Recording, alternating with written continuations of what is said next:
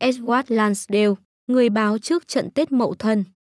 Nguồn: Macbot, New York Times, ngày 30 tháng 1 năm 2018. Biên dịch: Nguyễn Thị Kim Phụng. Bản quyền thuộc về dự án nghiên cứu quốc tế. Diễn ra từ 50 năm trước và ngày nay được nhớ đến như một bước ngoặt trong chiến tranh Việt Nam, sự kiện Tết Mậu Thân thực sự đã khiến người Mỹ bất ngờ. Một trong số ít người dự báo được điều sắp xảy ra là Edward Lansdale, nhân vật tình báo huyền thoại và vị tướng không quân hồi hưu, người đã giúp kiến tạo nhà nước Nam Việt Nam sau khi Pháp rút lui. Ông trở lại Sài Gòn vào năm 1965 với tư cách là một quan chức làm việc tại Đại sứ quán Mỹ, cố gắng sử dụng mối quan hệ của mình để cứu vãn nỗ lực chiến tranh đang rơi vào thất bại. Vào thời điểm mà nhiều nhà lãnh đạo Mỹ đang lạc quan một cách thận trọng về chiến tranh, chí ít là trên phương diện công khai, Lansdale đã nhiều lần đưa ra các lời cảnh báo. Cuối tháng 10 năm 1967, ông báo cáo cho Ensworth Bunker, đại sứ tại Sài Gòn, tôi tin là Hà Nội đang đánh cược vào đỉnh điểm cuộc chiến trong năm 1968. Ông đã dự đoán rằng các nhà lãnh đạo Bắc Việt sẽ cố gắng lặp lại thành công của họ trước người Pháp, các nhà hoạch định chính sách và sử gia ở Hà Nội nhận thấy rằng thất bại của lực lượng Pháp đạt tới điểm quyết định là nhờ vào tình cảm chống chiến tranh ở thủ đô nước Pháp, chứ không phải nhờ tình hình trên chiến trường Việt Nam.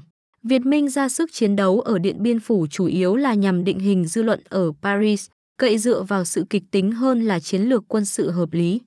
Điều đó đã phát huy hiệu quả.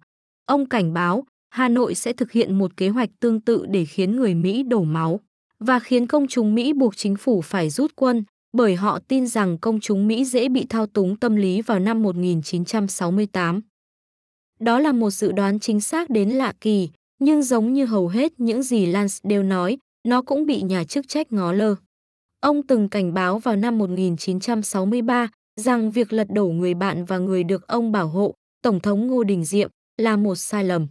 Ông đã bị phớt lờ và sau cái chết của Diệm trong một cuộc đảo chính quân sự, Nam Việt Nam nhanh chóng tuột dốc không phanh.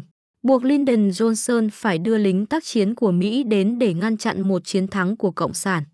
Khi ấy Lansdale đã lên tiếng rằng chẳng ích gì khi tìm cách thoát khỏi vũng lầy chỉ bằng hành động quân sự. Nước Mỹ, ông nói, cần phải nuôi dưỡng một chính phủ hợp pháp ở Sài Gòn để có thể giành được sự ủng hộ của người dân. Một lần nữa, ông lại bị phớt lờ khi Mỹ mở chiếc hộp Pandora, lập các vùng bắn phá tự do cũng như thực hiện các nhiệm vụ tìm và diệt. Tướng William Westmoreland đã bị thuyết phục rằng ông có thể giết Việt Cộng nhanh hơn tốc độ họ có thể thay người. Chiến dịch Tết Mậu Thân diễn ra vào ngày 30 và ngày 31 tháng 1 năm 1968 đã đập tan ảo tưởng của Westmoreland. Đến tận cuối mùa thu năm 1967, vị tướng người Mỹ vẫn nói rằng ông nhìn thấy ánh sáng ở cuối đường hầm, nhưng đó chỉ là suy nghĩ viển vông.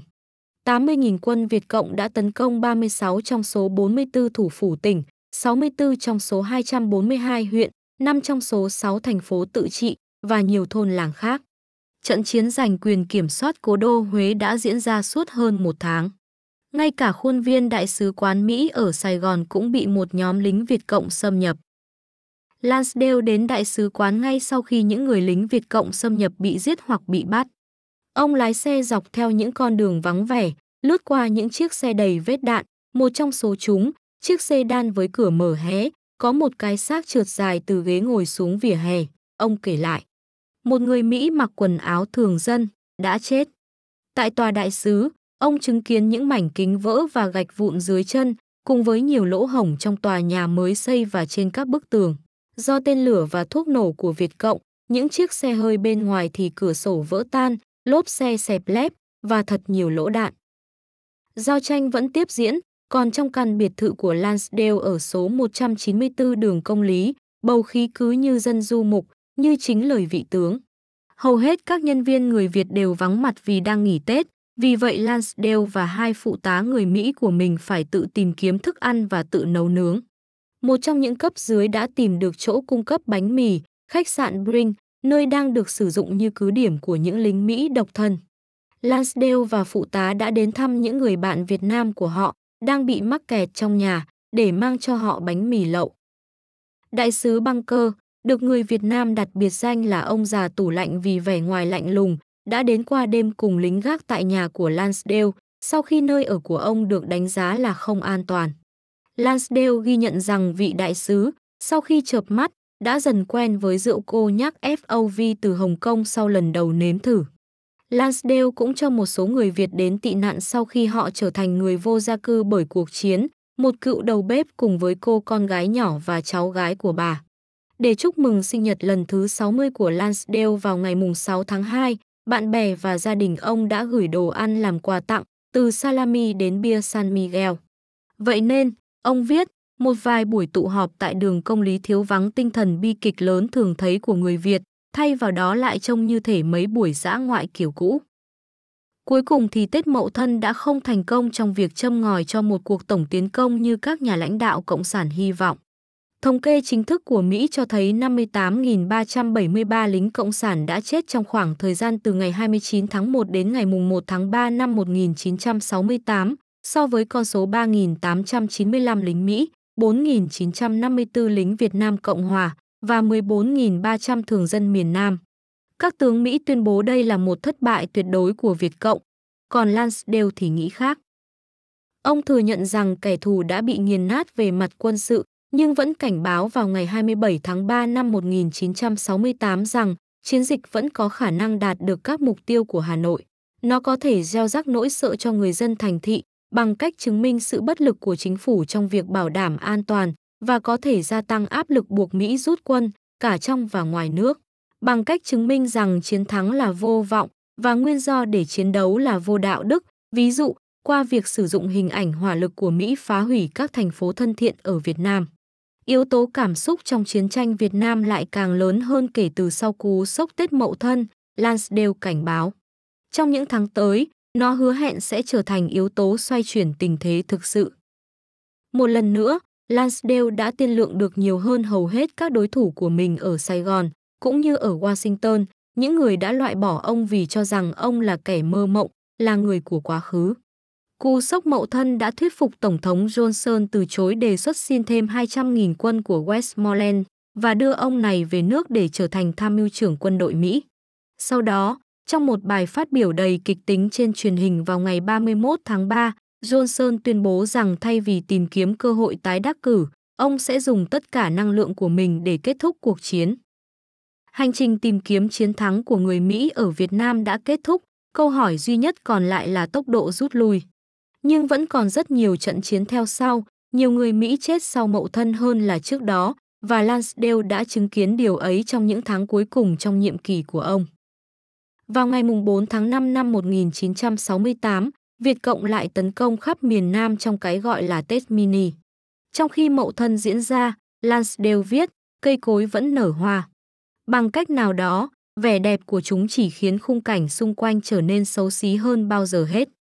Tết Mini cũng bị đẩy lùi với tổn thất nặng nề. Nhưng bản thân Lansdale đã phải kinh hoàng trước mức độ hủy diệt gây ra bởi cuộc phản công của Mỹ.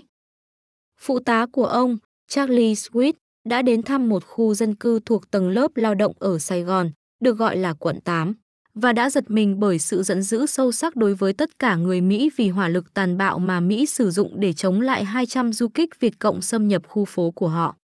200 ngôi nhà đã bị phá hủy cho mỗi lính Việt Cộng bị giết, một người đàn ông phẫn nộ. Giao tranh ở quận 8 đã phá hủy hơn 5.000 ngôi nhà, giết chết hơn 200 thường dân, làm bị thương thêm 2.000 người, và tạo ra 40.000 người tị nạn khác. Tôi hy vọng chúng ta không bao giờ sử dụng những chiến thuật này trong các cuộc bạo loạn ở Mỹ, Lansdale viết, nếu không chúng ta sẽ mất tất cả các thành phố của mình.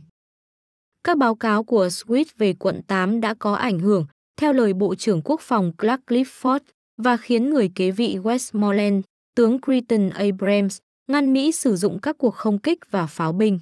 Đây là một phần trong nỗ lực của Abrams nhằm theo đuổi những gì mà một nhà sử học gọi là một cuộc chiến tốt hơn, nhưng lúc đó đã quá muộn, công chúng Mỹ đã quay lưng lại với cuộc chiến. Đến giữa tháng 6 năm 1968, khi Lansdale chuẩn bị rời Việt Nam, Sài Gòn vẫn là một thành phố bị bao vây. Ông viết, hàng loạt dây thép gai hiện đang dỉ xét dưới những cơn mưa từ tháng 5, đường phố bị chặn chỗ này chỗ nọ. Rác thải chất đống trên vỉa hè, bởi dịch vụ công cộng đã bị trì trệ. Tên lửa Việt Cộng đã đâm xuống thủ đô, giết chết và làm bị thương hàng trăm người. Xã thủ địch thường tấn công bất ngờ, ông nói thêm, khiến cư dân sợ rằng mình có thể là mục tiêu tiếp theo. Khi rời khỏi sân bay Tân Sơn Nhất vào ngày 16 tháng 6 năm 1968, Lansdale đã cố gắng thể hiện một bộ mặt dũng cảm, nhưng ông biết rằng mình đã thua trong cuộc chiến. Nhiều năm sau, ông bày tỏ cảm giác đau buồn sâu sắc về việc không hoàn thành nhiệm vụ của mình trong giai đoạn 1965 đến 1968 ở Việt Nam, để giúp người dân ở đó ngăn chặn thảm kịch mà cuối cùng đã nhấn chìm họ.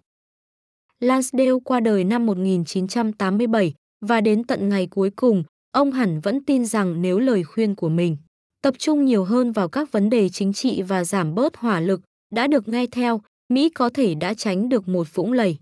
Chẳng có cách nào để biết liệu ông có nói đúng hay không, và chắc chắn rằng Bắc Việt vẫn sẽ là một kẻ thù đáng gờm trong bất kỳ trường hợp nào, với khát khao chiến thắng lớn hơn nhiều so với Mỹ.